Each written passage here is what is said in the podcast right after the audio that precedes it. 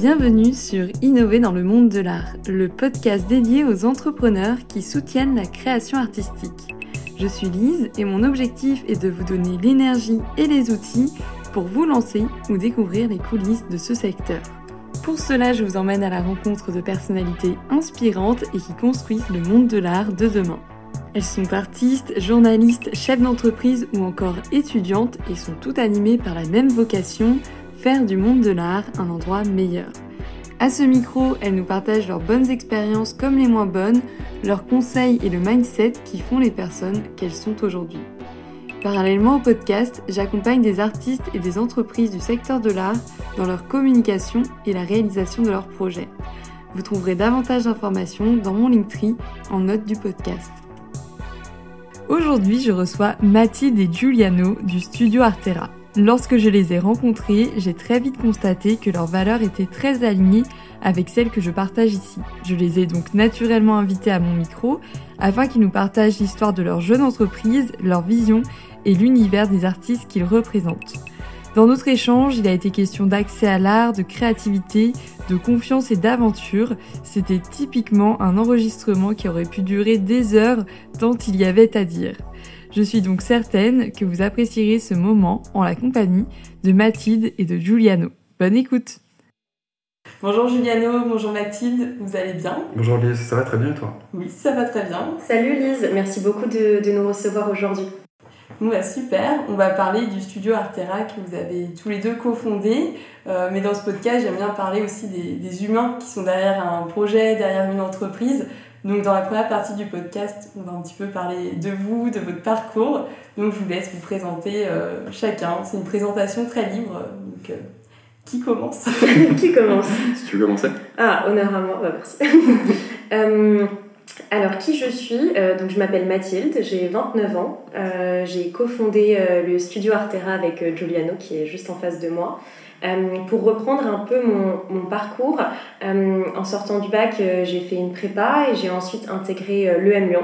Donc je suis diplômée de l'EM Lyon, j'ai fait une école de commerce, mais j'ai su assez rapidement que j'avais envie de travailler dans le monde de l'art et de la culture.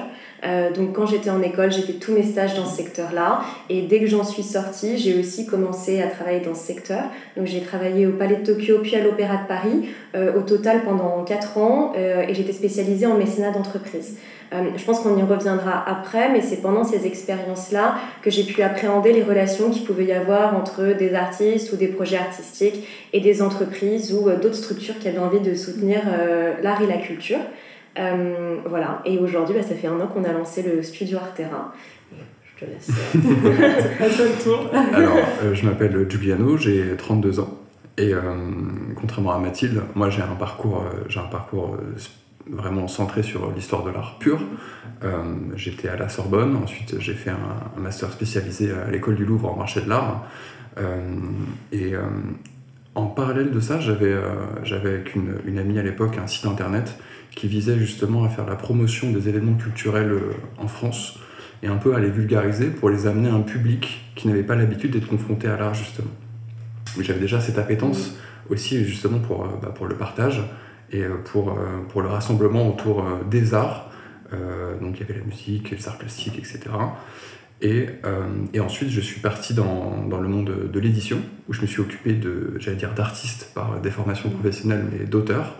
Et c'est ce qui fait que maintenant, j'ai aussi cette, cette, cette, envie de, de, continuer, en tout cas, à m'occuper de ces, de ces personnalités, de ces personnalités plurielles, en compagnie de, Mathilde, qui, euh, comme elle vient de le dire, ça fait, euh, ça fait un an que le studio Astera existe. Un an seulement, mais il se passe déjà pas mal de choses, on, en parlera dans, dans, ce podcast. Donc chez toi, Juliano, on sent le, cet attrait pour l'entrepreneuriat à travers ce site internet. toi, Mathilde, ça s'est manifesté de, de quelle manière? Bah, en fait, j'ai eu assez rapidement envie d'entreprendre. quand j'étais à l'EM Lyon, d'ailleurs, je me suis spécialisée dans la filière entrepreneuriat. Donc j'ai toujours eu cette fibre en moi. Euh, je viens aussi euh, d'une famille d'entrepreneurs. Euh, j'ai été entourée aussi de beaucoup d'entrepreneurs, donc en fait j'ai grandi aussi un peu dans cette vision-là, le fait d'accomplir ses projets, d'aller au bout des choses, de se lancer. et j'ai eu envie, en fait, je pense que c'était à la fin, enfin au bout d'un certain nombre d'années à l'opéra, j'ai vu un certain nombre de choses qui me posaient à moi problème ou qui moi me limitaient peut-être aussi dans les objectifs que j'avais envie d'atteindre. Euh, j'avais aussi envie de travailler avec des artistes visuels et travailler dans le monde de l'art contemporain. Euh, je me rendais compte que c'était pas un milieu qui était si évident en fait à intégrer. Et en fait, au lieu d'attendre qu'on me donne ma place, euh, qu'on me considère comme légitime, je me suis dit que j'allais créer ma place à moi. Donc ça, ça m'a mené à l'entrepreneuriat. Donc c'était un cheminement en fait. Ça faisait plusieurs années que je me disais que j'avais envie d'être entrepreneur. Et il y a un moment dans ma vie, c'est assez étrange, mais en fait, euh, où t'as un espèce de déclic en fait. Et je pense que tout ça avait germé pendant des années. Et là, j'avais un projet, euh, j'avais cette envie de le concrétiser et euh, aussi pas attendre qu'on me laisse ma place en fait. Et, que, et de créer un projet qui puisse suivre ma vision. Mmh. Et ton intérêt pour l'art aussi, c'est quelque chose que tu as toujours ressenti ou peut-être que ça vient de ton entourage euh, euh, d'un moment particulier? bah alors euh, oui j'avais un entourage mais qui était plus, plus tourné vers la musique vers la danse donc j'ai quand même baigné dans ce milieu artistique là mm. mais par contre l'art visuel le milieu de l'art contemporain ça c'est des choses qui n'étaient pas forcément dans mon entourage et en fait ça a démarré assez tôt même quand j'étais jeune quand j'avais 11-12 ans et qu'on allait en Italie par exemple visiter des musées parfois je restais vraiment mais 30-40 minutes devant une œuvre en fait et et ça, mais personne d'autre de ma famille faisait, mes amis ne le faisaient pas, donc c'était quelque chose qui était vraiment en moi. Mais je ne sais pas d'où ça vient, parce que parfois des gens se rendent compte, et moi ça a germé petit à petit. Et pour moi, c'était un peu une évidence, même quand j'avais 18 ans, en réalité, je, je, savais que j'avais envie de travailler dans l'art et. Euh, voilà, je pense que je suis une personne aussi euh, assez euh, passionnée et passionnelle dans ce que je fais et, euh, et c'était cette chose-là qui m'animait. Mm. Donc tu as tout reconnecté, à la fois ton envie d'entrepreneuriat, ton goût pour l'art qui a toujours été là et puis mm. bah, cette envie oui, d'évoluer dans, dans, dans, un milieu comme l'art. Toi, Giuliano, c'est vrai que c'est un peu plus évident le fait qu'aujourd'hui tu travailles dans le milieu de l'art au vu de tes études.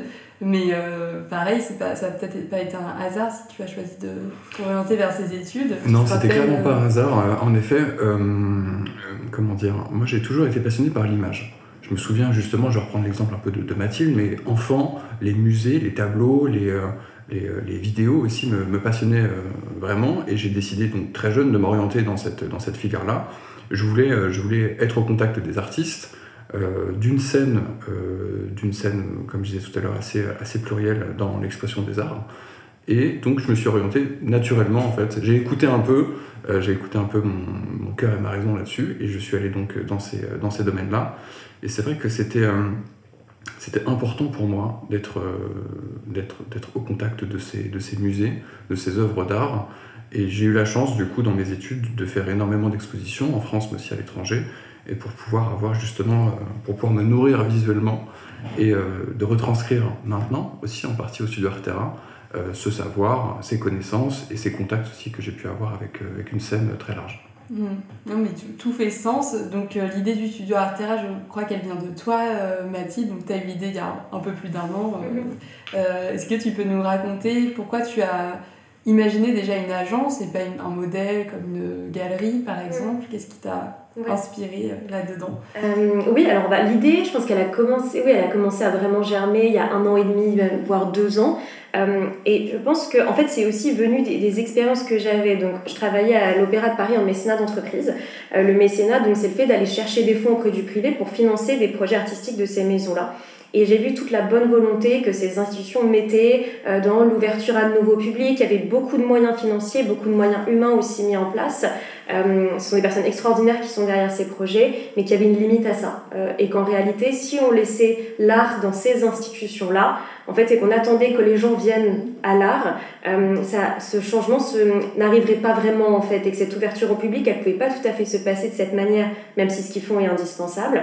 Donc, je me suis demandé comment, au lieu de faire venir les gens à l'art, on pouvait faire venir l'art aux gens. Donc, c'est vraiment parti de ça. Euh, de l'envie de travailler aussi dans le secteur de l'art visuel et d'être au plus proche des artistes parce que c'est vraiment ça qui me stimulait. Et c'est vrai que parfois aussi dans ces grandes institutions, je me sentais assez loin de l'artistique finalement. À l'opéra, il y a quasiment 2000 personnes qui travaillent, donc t'es loin. Euh, donc c'était un peu un mélange de tout ça. Un questionnement sur comment on fait rentrer l'art dans le quotidien des gens, là où ils se trouvent, en entreprise, ils se trouvent aussi dans la rue. voilà, c'est comment on pouvait atteindre ce, ce but-là. J'avais vu qu'il y avait des agences qui existaient déjà qui, qui, faisaient ça, qui ont été une belle inspiration tant aux États-Unis qu'en Angleterre. Donc ça, ça m'a pas mal aidé. Et j'ai pas voulu faire une galerie euh, parce que, bon, bah déjà, euh, moi, j'ai pas forcément fait d'études en histoire de l'art, j'avais jamais travaillé dans une galerie avant. Euh, et j'avais envie d'avoir aussi un modèle économique qui serait viable et qui pourrait être rapidement viable parce que la galerie, bon, bah, ça demande d'acheter un lieu, ça demande de faire des foires, faut un apport financier qui est considérable dès le début. Et malheureusement, il y a aussi beaucoup de jeunes galeries qui s'ouvrent qui en fait ne, ne marchent pas. ça veut pas dire qu'il n'y a pas beaucoup de travail, qu'il n'y a pas beaucoup de passion derrière, mais en fait qui ne marchent pas. Donc c'était comment on fait quelque chose qui va tenir dans la durée, euh, mais qui aussi euh, va permettre de développer euh, une nouvelle vision et qui me ressemblera. Donc bref, j'étais en train de me dire tout ça, c'était pas encore tout à fait concret, mais je m'étais dit je vais pas faire seule, j'ai absolument envie de trouver une personne pour lancer ce projet. Et euh, donc j'ai tenté plusieurs manières, mais ce qui a fait que Juliano et moi on s'est retrouvés, c'est que j'ai posté une story euh, sur Instagram euh, et qui était toute simple, hein, toute bête, qui disait bon, si vous aimeriez vous lancer dans l'entrepreneuriat et que vous aimez le monde de l'art contemporain, contacte-moi, je cherche des associés, des mentors, des collaborations. Et c'est là que Giuliano est re-rentré dans ma vie parce qu'on avait travaillé ensemble chez Christie's, on était stagiaires dans le département marketing. Et six ans après, suite à cette story, on, on s'est retrouvés dans mon salon. Voilà, c'était une période un peu de couvre-feu. Et en fait, euh, bah, il y a eu un déclic, quoi. Il y a eu un match et il comprenait totalement la vision. Et, euh, et en fait, au fond, après ces plusieurs heures de discussion, je pense qu'on savait tous les deux qu'on allait s'associer. Mais je souviens encore, Giuliano m'avait envoyé un petit message et il m'avait dit Bon, euh, prenons le temps de réfléchir, parce qu'on je sens qu'on est tous les deux des êtres un peu tout feu, tout flamme. Réfléchissons, prenons le temps. Mais bon, en fait, trois semaines après, c'était plié. Donc... c'était plié. Il s'avère encore que, comment dire, on a passé du temps à ce moment-là à travailler en off avec Mathilde, à prendre le temps de se reconnaître euh, aussi sur l'aspect du travail, c'était vraiment indispensable. Avant de lancer officiellement, donc euh, en septembre-octobre dernier, euh, le studio Artera, il y a un travail de fond qui s'est opéré dans les coulisses un petit peu pour pouvoir bien cerner le, le sujet. Et c'est vrai que quand justement je me suis retrouvé dans le salon de, de Mathilde et qu'elle a exposé ce projet-là, je me suis dit c'est la pièce manquante de, comment dire, de la, du mécanisme actuel de l'art contemporain avec les galeries, les foires, etc. je trouvais qu'il manquait quelque chose pour être vraiment en cohésion avec euh, les valeurs des artistes, pour être vraiment centré autour d'eux, et surtout, euh, quand même une, une, problématique hyper intéressante et surtout indispensable, la viabilité du projet. Mm. Euh, le fait qu'on ait tous les deux des connaissances dans le, dans le marché de l'art et dans le marché de l'art contemporain. Euh, le marché de l'art contemporain n'est pas un doux rêve où le, le, fait d'avoir de la bonne volonté et beaucoup de travail suffisent il faut avoir aussi un modèle économique extrêmement solide, des épaules et des reins très solides aussi. Donc euh, dans, dans cet aspect-là, j'ai compris à ce moment-là que l'agence euh, d'artistes visuels contemporains était, euh, était quelque chose de tout à fait pertinent et qui avait vraiment sa place avec cette temporalité-là sur la place de Paris dans un premier temps, mais aussi un peu plus tard et comment dire en France, voire même aussi à l'étranger derrière par la suite. C'était vraiment voilà, c'était le bon moment euh, on sortait du Covid, euh, les artistes étaient fatigués, ils avaient besoin aussi de se recentrer sur des projets à eux. Euh, donc c'était vraiment en termes de temporalité quelque chose de, très, de très juste dans cette, approche-là. Et oui, il faut saisir aussi les opportunités, il faut être attentif. Et, LinkedIn, Instagram, aller, il faut élargir son réseau. Enfin, c'est, Mais c'est intéressant ce que tu dis aussi par rapport à la, période Covid, en effet, mm. c'est qu'il y avait les artistes qui avaient besoin de ça, mais c'est aussi globalement, les gens aussi avaient mm. besoin de beauté, d'inspiration. Mm. Et je pense que c'était aussi cette prise de conscience-là. Et c'était comment on aide les artistes, mais aussi comment on aide la société de manière générale. Euh, donc voilà, et je pense que ça, on s'est beaucoup reconnu. Et en fait, nous, le marché de l'art, on fréquente des gens qui sont dedans. Mm. Euh, on pense qu'il est important pour soutenir les artistes. Mais comment dire, il y a ce côté d'entre-soi. Euh, et nous, on n'était pas du tout d'accord avec ça, Joanne et moi, parce qu'on est fondamentalement pas comme ça. Et on était dans cette volonté d'ouverture et de permettre à, à, toutes et à tous de vivre la même chose face à une œuvre, face à un contact avec un artiste. Donc ça, on était tout de suite hyper alignés en fait, je pense. Oui, totalement. Le fait d'avoir eu un pied rapidement dans ce mm. monde-là et d'avoir vu un peu bah, du coup ce que le, ce que le public ne voit pas, c'est-à-dire les coulisses. Euh, de, de, ce monde qui est quand même c'est une réalité aussi mm. Mm. et euh, on s'est dit ah ok il y a des choses qui marchent très très bien qui sont exceptionnelles euh, il y a des choses qui marchent un peu moins bien et on avait vraiment cette volonté de diffuser d'infuser l'art contemporain auprès du plus grand nombre. Et donc c'était vraiment ce questionnement sur quels sont les moyens concrets qu'on peut mettre en place euh, dans un délai raisonnable, si je puis dire, pour justement euh, euh, bah, toucher un maximum de personnes. il y a énormément de choses qui me parlent dans ce que vous dites, énormément de choses sur lesquelles j'ai envie de rebondir je ne sais pas trop par quoi commencer, mais déjà, cette... oui, déjà sur vous, votre rencontre, votre association, le début de l'aventure, mm. Mais aussi tout ce que vous dites par rapport au, au modèle économique. Euh, c'est pour ça aussi que je vous interviewe. Ça, euh, l'idée du podcast, elle est venue de ça, en fait, de constater que dans le monde de l'art, il y a énormément de choses à faire, beaucoup de travail à, à, accomplir, mais que souvent, effectivement, c'est compliqué euh, de le faire au sein d'un modèle économique viable. Donc, euh, beaucoup de personnes voudraient ouvrir leur galerie d'art, beaucoup d'artistes aimeraient être en galerie d'art, mhm. mais tout le monde euh, ne s'y retrouve pas. Donc, c'est en ça aussi que votre initiative, elle me parle beaucoup. C'est parce que vous vous inscrivez bah, dans le courant d'un nouveau modèle du marché de l'art qui en ce moment est émergent et, et commence à prendre de plus en plus d'ampleur et qui, oui, finalement, euh, peut-être est annonciateur aussi de, du futur euh, du monde de l'art aussi, parce que je pense qu'il mm. il y a de plus en plus euh, d'agences qui se créent, il y en a d'autres qui, qui, vont, qui vont continuer de, de, se créer, et vous êtes quand même arrivé assez tôt dans, dans, dans, cette tendance, parce que je pense que dans quelques années, on en reparlera, mais vous serez, peut-être un petit peu pionnier. Et vous avez, comment vous avez choisi d'adopter une position dans cet écosystème parmi les autres agences qui pouvaient exister, même si elles ne sont pas très nombreuses. Bah, en fait, en France, en réalité, il n'y en avait pas beaucoup, parce que donc, bon, il y en a beaucoup qui connaissent MTR qui est en Angleterre, et ils font du très bon travail en Angleterre. Euh, en France, en fait, il n'y avait pas beaucoup d'acteurs qui faisaient ça. Et en plus, le marché français est intéressant parce que souvent, on pense la relation artiste-entreprise ou artiste-marque, beaucoup à travers le mécénat d'entreprise, justement, c'est ce que je faisais avant. Donc les entreprises donnent un montant, elles vont défiscaliser 60%, elles vont aider la culture et en échange, il va y avoir de la visibilité, quelques contreparties, etc. Et ça, et ça se limite quand même beaucoup à ça. Euh, donc on s'est dit, euh, bon, bah nous, on veut dépasser ça. Euh, on veut aller bien au-delà et on veut créer des liens qui sont, qui sont très forts, en fait, une vraie connexion. C'est pas seulement un logo qui est apposé, c'est pas seulement un montant qui est donné. et en fait, il n'y avait pas beaucoup, beaucoup d'acteurs qui, qui le faisaient. il y avait des galeries nouvelle génération qui, elles, étaient très fortes. Elles avaient déjà un peu disrupté le marché sur comment on rend l'achat d'art accessible. Il y avait la vente d'œuvres d'art en ligne par des artspairs, des singular stars qui étaient aussi très bons sur leur secteur. En fait, ce qui manquait, c'était plus des entités qui allaient créer des liens entre des artistes et d'autres structures.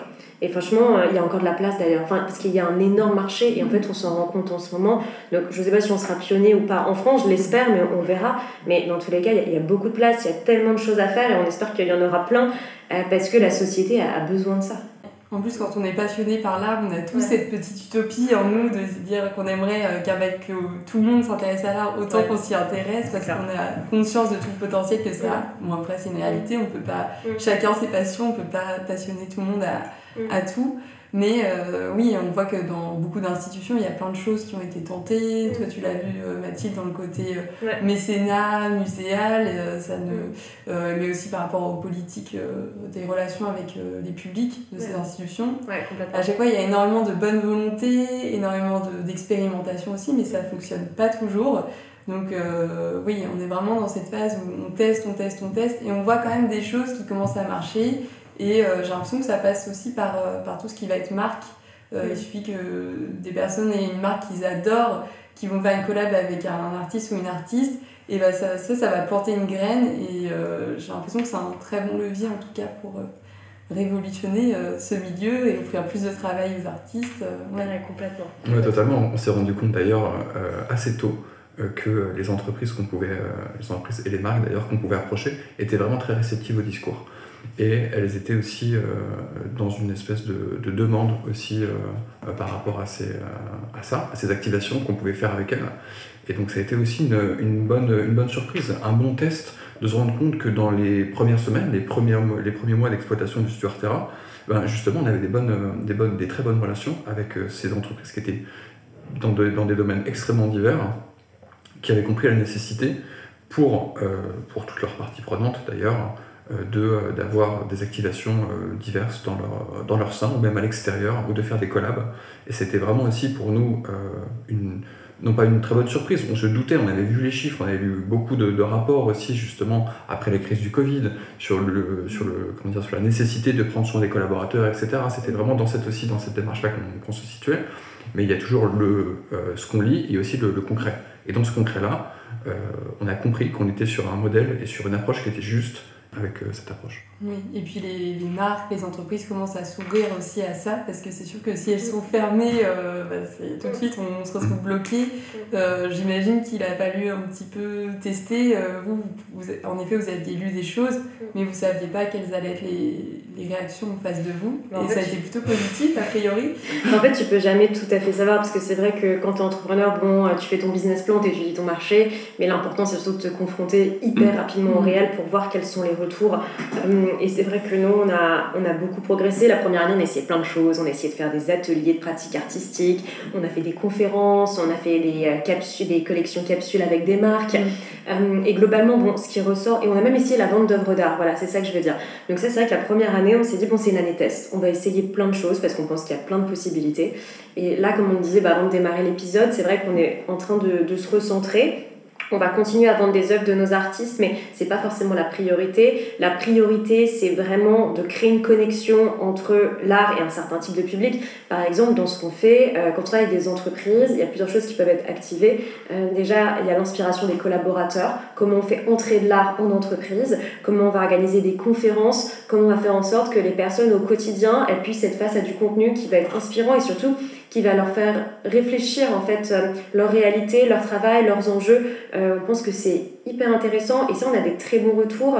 Là par exemple on va commencer à mettre de l'art chez Morning qui est un espèce de coworking donc ça on trouve que, on trouve que c'est génial parce qu'au-delà de l'aspect design, euh, nous on, on, pense fondamentalement et c'est pareil pour Morning en fait ça peut apporter beaucoup aux personnes qui travaillent là-bas toute la journée.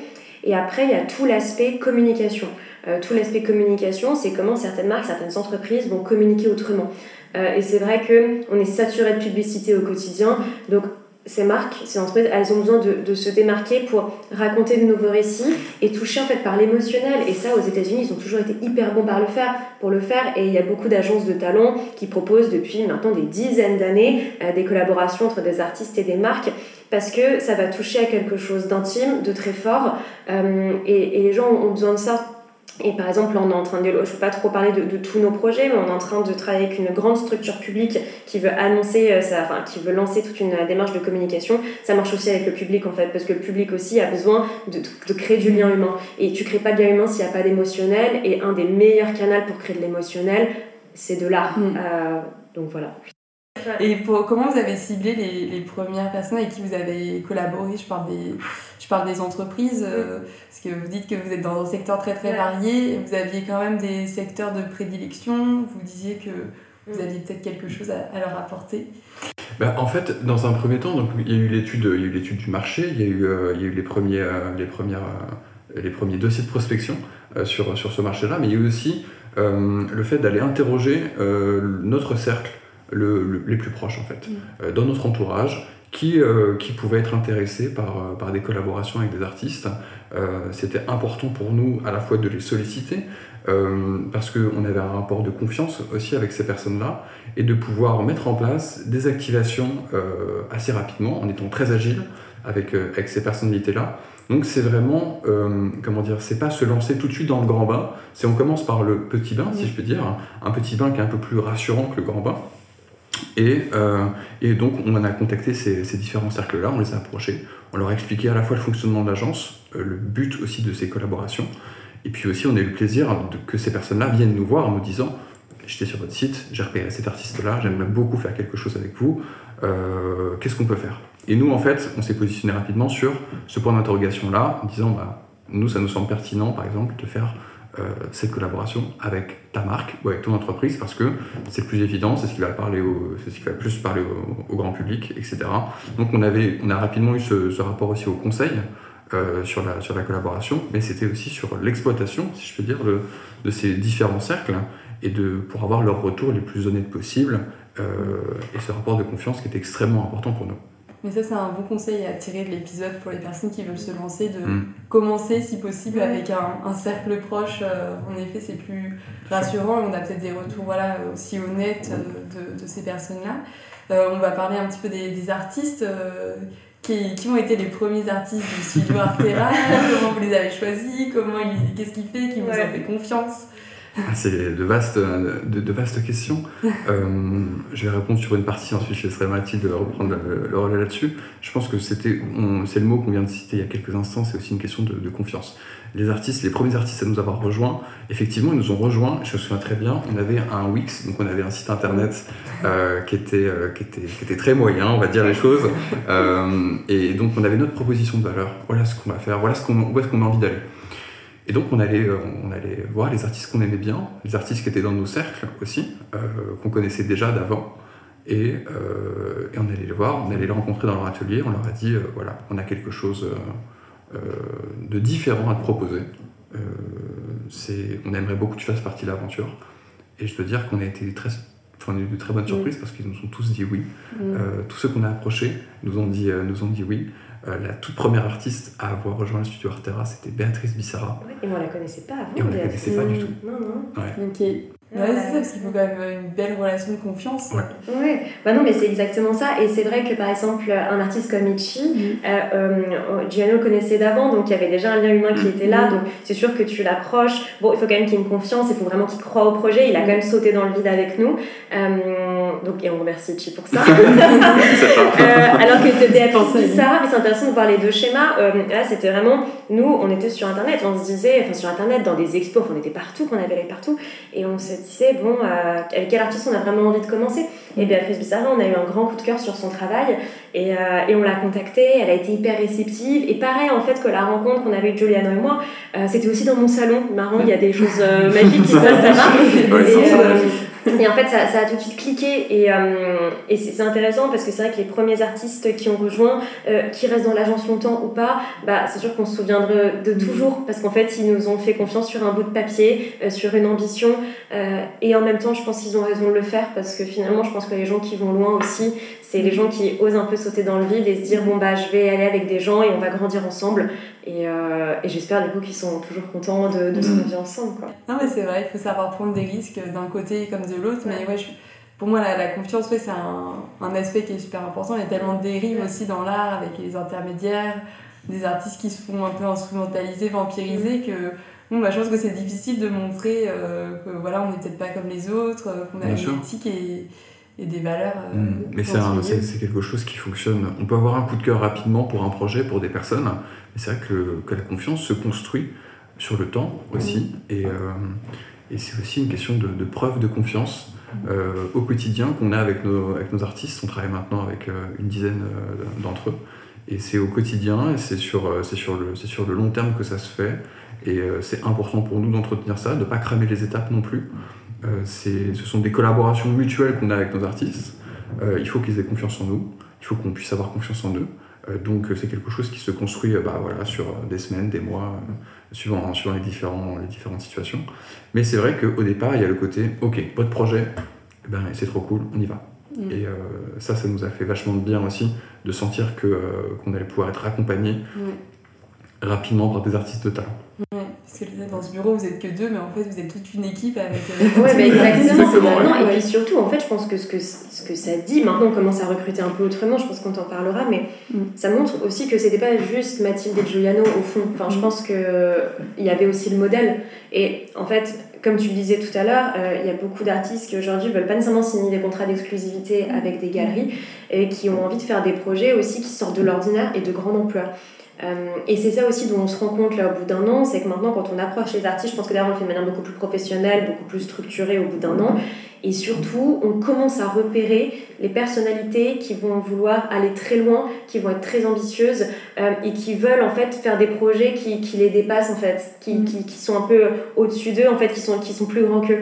Euh, et c'est vrai que peut-être qu'il y a un an on se rendait pas forcément compte que c'était une hyper important chez les artistes. Euh, ceux qui nous accompagnent toujours ont, cette ambition-là, mais maintenant on en est très conscient. Donc quand on rencontre les artistes, on va aussi vraiment chercher des personnalités, en fait, au-delà de l'aspect euh, euh, plastique, au-delà du talent artistique, c'est eux ce qu'ils incarnent en tant qu'individus et à quel point ils ont envie d'impacter la société. Mm. Il y a des artistes qui n'ont pas forcément envie de faire ça, qui ont juste envie de vendre en galerie et, mm. et c'est super pour eux. Mm. nous, on veut des gens qui qui ont envie de, de, faire de très grandes mm. choses quoi mm. et, euh, et, voilà et quand on les trouve souvent ça, ça s'aligne assez facilement Et on a beaucoup plus conscience de ça, je pense, maintenant, euh, qu'il y a un an aussi. on affine notre recrute, enfin, nos recrutements, euh, la rencontre en fait. Ouais, mais ça, je comprends. en plus, euh, c'est quand même un contexte de création qui est assez particulier. Et aussi, il y a des artistes qui n'ont pas spécialement envie de, de faire ça parce qu'il faut se plier quand même à un certain nombre de règles. On collabore avec des entreprises.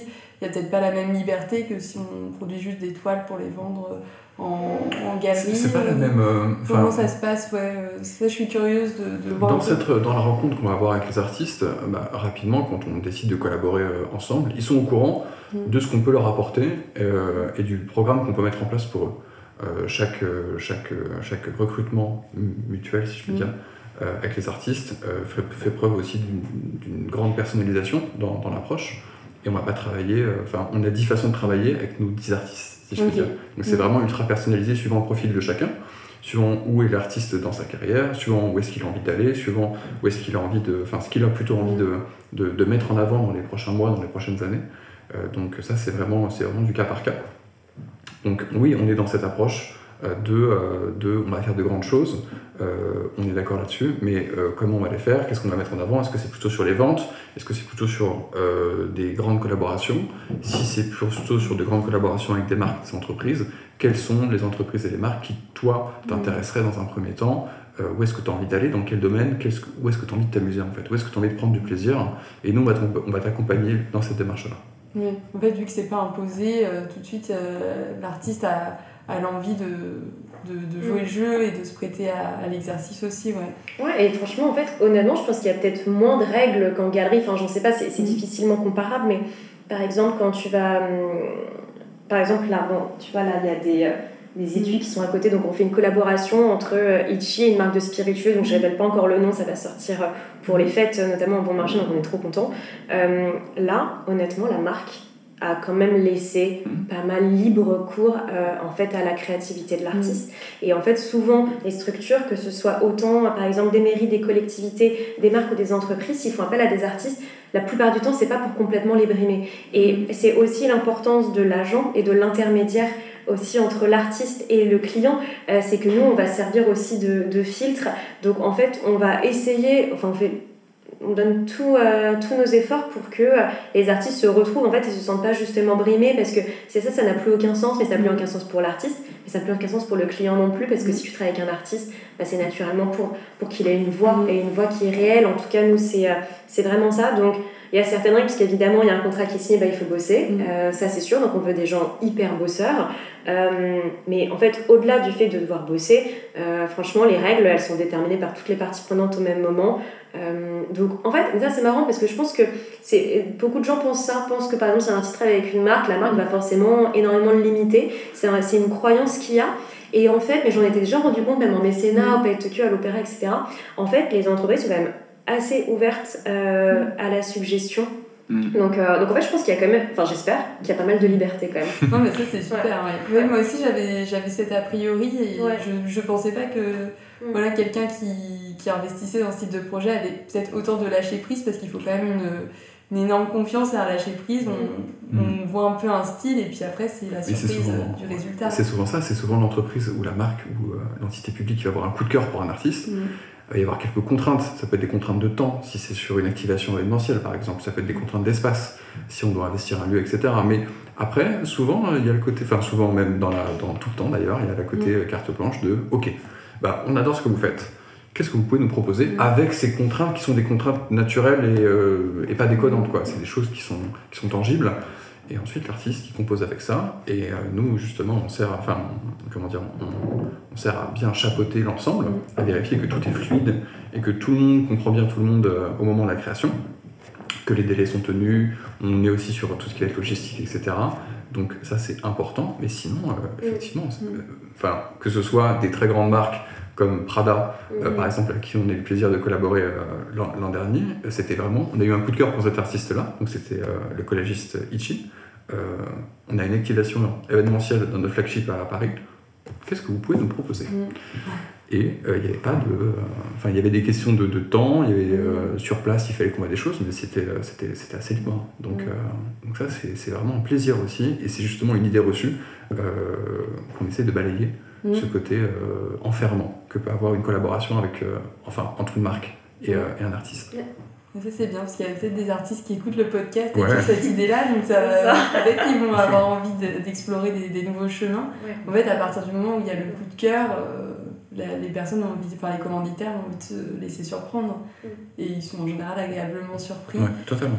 Euh, vous-même aussi, euh, je voulais vous en parler, vous avez un métier qui m'a l'air quand même créatif euh, parce que il faut quand même trouver des idées de, de collaboration. L'artiste fait une partie du travail, mais vous aussi, mm. vous, vous considérez que votre travail est créatif? Bah, Oui, il est 100% créatif. Mm. Et d'ailleurs, c'est une super bonne question parce qu'en fait, plus on grandit et plus on se rend compte que la partie créative est intéressante. Là, on arrive à un stade de l'entreprise, on va se retrouver face aux équipes communication, euh, par exemple d'une très grande marque automobile, qui vont nous dire, OK, là on veut lancer une grande campagne pour dans deux ans parce qu'on passe au 100% électrique, qu'est-ce que vous en pensez, qu'est-ce que vous avez à proposer? Donc ça, tu vois, par exemple, c'est des projets de très grande ampleur. Et plus on monte en projet, plus on se rend compte que justement la partie direction créative est hyper importante. Pour le moment, Juliano et moi, on le fait. Euh, on, est, euh, on adore, et c'est la partie qu'on préfère dans notre métier, en fait, la créativité, le lien aux artistes, la créativité. Donc on le fait, on adore ça, on brainstorm, on va brainstormer avec l'artiste, on va toujours trouver des projets qui sont canons. Euh, mais c'est vrai que là, on va être amené à grossir un peu.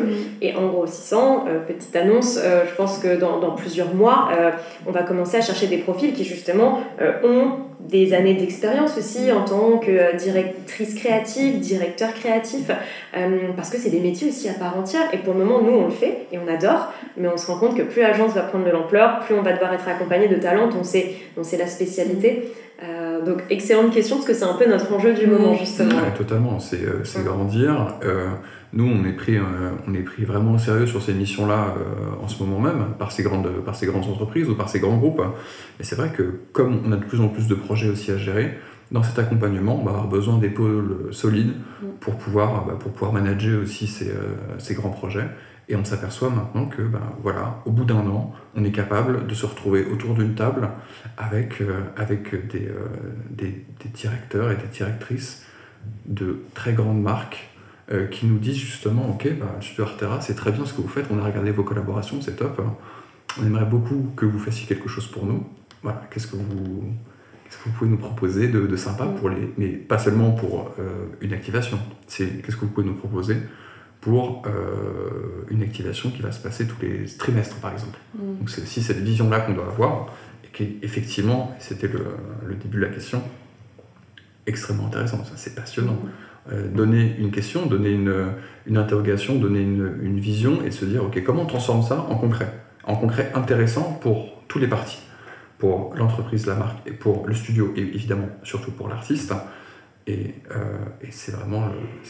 Mais on passe, on passe des, soirées, des week-ends entiers avec Mathilde à s'envoyer des messages de et si on, si on proposait ça et tout, on mm. pense quoi? Enfin, c'est vraiment. C'est perpétuel en fait. C'est euh, addictif. Comme, mm. Ouais, et c'est vraiment ce que Jamie et moi, pour le coup, on aime tous les deux la page blanche. Je pense que c'est un syndrome qui fait peur, c'est de se dire ok, on doit construire quelque chose.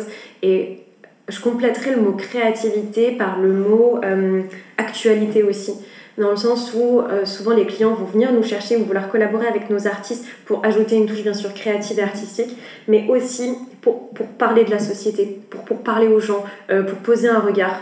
Euh, et ça revient à ce que je disais sur le recrutement, c'est qu'en fait nos artistes sont pas seulement des, ils sont artistes, mais sont des personnalités qui, qui, posent un regard sur la société, qui sont souvent avant-garde. Euh, et donc, euh, voilà, il faut être très connecté à l'actualité de notre côté, nos artistes aussi, pour poser ce regard-là et être pertinent et faire en sorte que, que les gens, bah, peut-être après avoir été en contact avec cette œuvre ou avec cette activation, euh, bah, ils réfléchissent en fait. Et pour nous, l'art, c'est aussi une réflexion, c'est un regard sur la société. C'est hyper important. Hein. C'est pas, ce sera jamais d'ailleurs juste l'art pour l'art. Oui. C'est vraiment quelque chose euh, ça, peut être, ça peut être mm. aussi décoratif, ça peut être très beau, mm. euh, mais il y aura toujours beaucoup, beaucoup de sens. C'est pour ça qu'on s'entoure de, de, personnalités aussi inspirantes que les artistes euh, du studio. c'est parce que nous, on en a besoin et on sent que la société aussi en a besoin. Donc c'est toujours des projets qui sont porteurs de sens avec de belles valeurs, en tout cas ce qu'on estime être de, de, très belles valeurs, pour pouvoir justement toucher de différentes façons ces publics-là. Touchés par l'esthétisme, mais aussi touchés par le message c'est vraiment indispensable pour nous. Ah oui, c'est ça, mais euh, vous avez un exemple de, de collab où vous vous êtes senti particulièrement créatif et donc vous pouvez parler Oui, bah, carrément. Il y en a plusieurs, mais il y en a une parce qu'elle est en cours, donc je trouve que c'est intéressant. Donc c'est un cabinet de conseil qui a un très grand immeuble avenue de l'Opéra. Et voilà, ils nous ont donné carte blanche pour penser des expositions pour leurs collaborateurs et leurs clients, donc in situ, qui feraient écho à leurs valeurs. Donc bon, moi je voir c'est quand même une page blanche parce qu'évidemment euh, l'entreprise a bien travaillé sur ses valeurs, euh, il y en a un manifeste. Mais nous c'était comment on s'inscrivait là-dedans. Donc on a énormément brainstormé pendant tout l'été. Finalement, on leur a proposé une exposition euh, pour, qui donne la voix à des, artistes femmes, qui va être assez incroyable, et une autre exposition qui est beaucoup plus tournée vers, vers l'écologie, vers ces enjeux-là. Donc il y a aussi pas mal d'enjeux RSE hein, quand même dans, ce qu'on fait. et ça, c'était ouais, c'était hyper créatif et en même temps très concret. Mais en fait, nous, on aime bien aussi travailler sous certaines contraintes. Et on se dit, c'est aussi dans la contrainte qu'on va trouver la créativité. Nos artistes sont souvent comme ça. Donc ouais, donc ça c'était un projet par exemple euh, qu'on a trouvé euh, hyper créatif et qui pour le coup va vraiment impacter le quotidien des centaines de personnes qui fréquentent ce bâtiment toute l'année euh, et c'est des sujets et c'est des sujets de société. Donc voilà, c'est aussi ça qui est intéressant, c'est comment on trouve le juste regard parce que c'est des sujets aussi qui peuvent susciter le débat, mais il faut aussi assumer le fait de créer une conversation en fait. On va poser une idée, nos artistes vont poser une idée. Euh, c'est pas une vérité absolue. Si on pose ça là, on crée la conversation. Et nous, ce qu'on adore voir, euh, c'est justement les gens qui se retrouvent à, débattre ou à échanger euh, autour de la pensée d'un ou d'une artiste. Et nous, c'est ce qu'on veut. On veut que nos artistes ils soient, ils soient entendus, qu'ils aient une vraie place. Bon, et ça démarre comme ça. Ah mais il y a plein plein de choses à dire et je vois qui. Oui, mais moi c'est passionnant.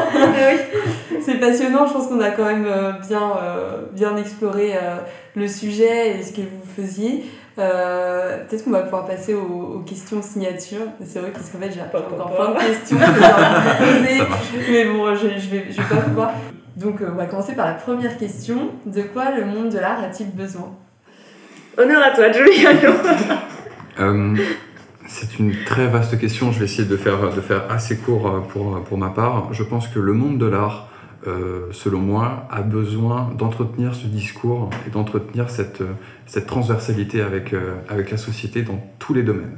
Mmh. c'est important que ce milieu qui est passionnant, encore une fois, qui est très riche, puisse, puisse comment dire, bien circuler, si je puis dire, dans la société, ce qu'on appelle la société civile, auprès des entreprises, auprès des particuliers, auprès des collectionneurs, auprès de ceux qui sont dans, dans la rue, qui marchent, etc.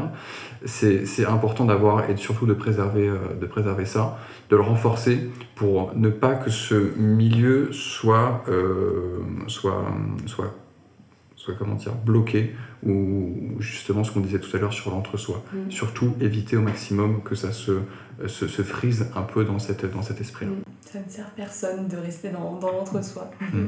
Oui, ouais, complètement. Et c'est mon idée qui est aussi que le monde de l'art a besoin de, de s'ouvrir naturellement et sortir de cet entre-soi. Euh, la société en a aussi besoin, donc en fait ça peut que être en fait une relation qui sera, qui sera gagnante et même notamment les artistes et personnes qui constituent euh, le monde de l'art, si si elles ouvrent pas en fait ces connexions avec l'extérieur, on peut pas être tout à fait pertinent euh, dans la société. Et bon, dans tous les cas, nous on travaille avec des artistes qui sont extrêmement talentueux euh, et en fait, ils méritent d'être connus par le plus grand nombre, comme le plus grand nombre mérite de les connaître. En fait, enfin, je crois qu'en fait, c'est aussi simple que ça. Et hier, on était à Basel, on adore, on adore ces semaines de l'art, on, aime beaucoup ces foires, c'est passionnant. Euh, mais quand on voit que, par exemple, la place est à 38 euros ou 37 euros, je sais plus, c'est un problème, en fait. Mm. Et, et c'est pas normal, et c'est pas normal que ce soit réservé à une élite. Donc, nous, en tout cas, on choisit euh, de prendre totalement le contre-pied de ça. Euh, il y a certaines personnes qui voient ça sûrement d'un mauvais oeil, mais nous, on est prêt à l'assumer et on continuera à mettre de l'art en entreprise mettre de l'art dans la rue. Euh, euh, c'est comme ça. Et en fait, l'art n'a pas besoin d'être snob ou élitiste mm. pour, euh, pour exister. Totalement. Je suis entièrement d'accord. Est-ce que vous pouvez me parler d'une des œuvres qui se trouvent autour de nous? Parce qu'on enregistre le podcast dans le studio et je trouve que c'est intéressant de mettre en avant l'un ou l'une des artistes que vous représentez. Bah, ça, c'est dur de choisir. Parce que je sais pas, quand on nous demande de choisir, c'est toujours choisir entre tes enfants. mais on peut peut-être parler de celle qu'il y a autour de nous, parce que là, on est entouré de deux œuvres. Donc, on est entouré euh, déjà d'une œuvre de Mathias Ben Simon, euh, qui est une œuvre euh, donc, de pâture à l'huile sur papier. ce qui est fascinant pour Mathias Ben Simon, c'est qu'il parle de la lumière comme une intelligence révélatrice. donc lui, il utilise la lumière à travers la peinture pour ouvrir l'accès à d'autres mondes. il a énormément voyagé, mais aussi à chaque fois qu'il crée, il entre dans un espèce d'état de transe qui fait qu'il accède à différents niveaux de fréquence. mais en tout cas, pour rendre ça accessible, globalement, moi je l'adore parce que je trouve qu'elle apporte une espèce de vibration à la pièce. Et Mathias, euh, même s'il est extrêmement talentueux, diplômé des beaux-arts, qui collabore avec les meilleurs actuellement, il veut avant tout que ses œuvres procurent de la joie au public. Et en fait, moi, c'est ce que je ressens. Et pour moi, elles sont extrêmement fortes. C'est ces œuvres-là, d'ailleurs, qu'on va mettre en partie chez, chez Morning. Et je pense que les personnes ont besoin de cette énergie positive au quotidien.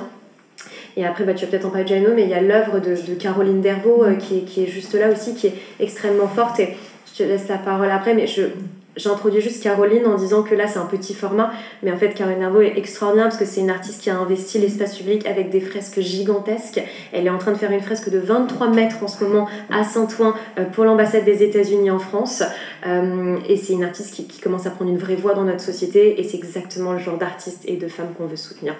Exactement, et euh, c'est tout à fait juste à propos de, Caroline Dervaux qui, elle, a déjà fait de très nombreuses et de très très belles collaborations euh, dans, sa, dans sa carrière. Elle a eu la chance et aussi le plaisir, par son talent, euh, d'aller explorer euh, des univers extrêmement variés en France, mais aussi à l'étranger. On est particulièrement fiers de l'avoir au sein du studio Artera. Et l'œuvre qui est derrière nous est une œuvre qui est extrêmement émouvante. Elle en parle d'ailleurs dans le podcast du studio Artera La Plongée, que j'ai euh, écouté que je recommande. c'est l'instant réclame. Euh, justement, elle en parle et c'est vrai que c'est extrêmement touchant parce qu'elle a cette, cette euh, agilité et ce, et ce talent pour dissimuler un petit peu des, des motifs secrets dans ses toiles. et cette, cette peinture qui s'appelle donc Phare raconte l'histoire d'un des moments les plus touchants et des plus bouleversants de sa vie. C'est tout simplement le moment où elle a donné la vie, elle, en tant que, mère. Et, euh, et c'est quelque chose qui nous touche beaucoup parce qu'elle a cette sensibilité, elle a cette force aussi. Et puis c'est une personnalité qui prend, comment dire, qui donne de la voix, qui prend la voix et qui prend aussi euh, l'espace public. Euh, et c'est assez fort et on est, très content justement que cette, femme, artiste, talentueuse, puisse vraiment exposer son art sur des surfaces absolument gigantesques mais aussi dans des formats plus réduits pour, euh, pour, pour, des, pour des collectionneurs, pour des, pour des personnes qui souhaiteraient en avoir aussi chez elles. Il y a beaucoup de poésie dans son art, il y a une très grande aussi intelligence émotionnelle, il y a énormément de références à la littérature, au cinéma, et c'est vraiment à chaque fois, chaque passage devant une toile de Caroline Dervaux est un nouveau chapitre en fait de, de, sa, de sa vision euh, du street art, de la peinture et de l'art de façon générale. Mais on pourrait aussi parler euh, des collages euh, d'Itchi qui lui lit tradition avec modernité, qui rend hommage à, nos grands-parents, à nos parents, qui parlent de cette affiliation-là. On pourrait aussi parler de Béatrice Bissara qui elle travaille sur le lien avec la nature, de Romain Lalire qui travaille sur les liens entre art et technologie, de Vincent Marc qui travaille sur notre rapport à l'urbain. En fait, on pourrait toutes et tous les citer, on va pas le faire parce qu'on va pas en dire une heure, mais, mais ils sont tous talentueux et très variés et c'est ça qui est intéressant, c'est qu'on veut des artistes qui sont différents et qui proposent des choses différentes. Euh, donc euh, voilà. Mm. Euh, merci pour ces découvertes. Et donc, dernière question, c'est une nouvelle question parmi ma petite boîte à questions, parce que je trouve qu'elle veut dire beaucoup de choses aussi sur ce qui vous anime, sur votre personnalité. si vous n'aviez pas travaillé dans le monde de l'art, qu'est-ce que vous auriez fait? Rien Rien Rien du tout, on aurait trouvé une autre parade pour rentrer dans le, dans le milieu d'art. C'est une, c'est une bonne question et je, alors je me propose déjà de répondre aussi à côté de la plaque volontairement euh, parce que je, je, je, ne conçois pas une, une, existence professionnelle en dehors de ces métiers de l'image et ces métiers de la création donc je pense que je pense que si j'avais pas eu le plaisir de, fonder le studio Arter avec Mathilde je pense que je serais devenu photographe ou j'aurais travaillé dans le cinéma donc toujours l'âme créative. l'âme créative. Euh, et justement, on, parce que bon, tu nous avais envoyé tes questions et on, y a un peu réfléchi. Mm. Euh, et c'est vrai que moi j'ai dit à Juliano, mais en fait ce qui est fou, c'est que en fait, je me sens tellement aussi alignée en ce moment dans mon projet. C'est la première fois de ma vie professionnelle où en fait je suis alignée avec le projet et je sens aussi que le monde extérieur commence à s'aligner avec le projet. Donc il y a cette espèce d'alignement et je me dis, mais honnêtement, si du jour au lendemain ça devait s'arrêter, honnêtement, je sais pas ce que je ferais. Je pense que je referais la même chose, mais mieux en fait, parce que j'aurais appris ça. Mais sortant de ça pour vraiment répondre à ta question, euh, Je pense que, en fait, j'aime les rapports à l'humain. Et en fait, il y a le rapport à l'art, mais aussi le rapport avec les humains, tel qu'on l'a avec nos artistes, nos clients, à travers l'équipe. Euh, pour moi, c'est primordial. Et euh, j'aime aussi beaucoup. Moi, d'habitude, je suis plus dans l'écoute que dans le fait de, de parler. Euh, et j'ai toujours voulu aussi être intéressée par la psychologie. Et, et je pense que. Et je dis souvent à mes amis que je vais être psychologue. Mm. parce que j'aime comprendre, j'aime comprendre profondément l'humain. Je pense que j'aime aussi profondément aimer les gens. Je pense que j'ai une empathie aussi qui est très forte, qui est aussi parfois comme jouer des tours d'ailleurs. cette sensibilité-là. Euh, donc, euh, donc voilà, mais en fait je pense que finalement c'est cohérent aussi mm. avec ce qu'on fait. C'est ça. Et ça montre d'autres aspects de personnalité parce qu'un projet autour de l'art, il n'y a pas que de l'art dedans. Donc, euh, il n'y a jamais que de l'art, ouais. voilà. Bah, merci beaucoup pour cet échange super intéressant. Merci beaucoup. Bah, merci beaucoup Lise, c'était super. C'était un plaisir. Merci beaucoup d'avoir écouté cet épisode. Pour prolonger votre expérience d'écoute, je vous donne rendez-vous sur le compte Instagram du podcast où je partage du contenu exclusif tel que le mantra de l'épisode. N'hésitez pas non plus à suivre le studio Artera sur leurs réseaux sociaux et à faire vos retours à Mathilde et à Giuliano. Je vous donne rendez-vous dans un mois pour un prochain épisode sur un sujet encore inédit sur le podcast.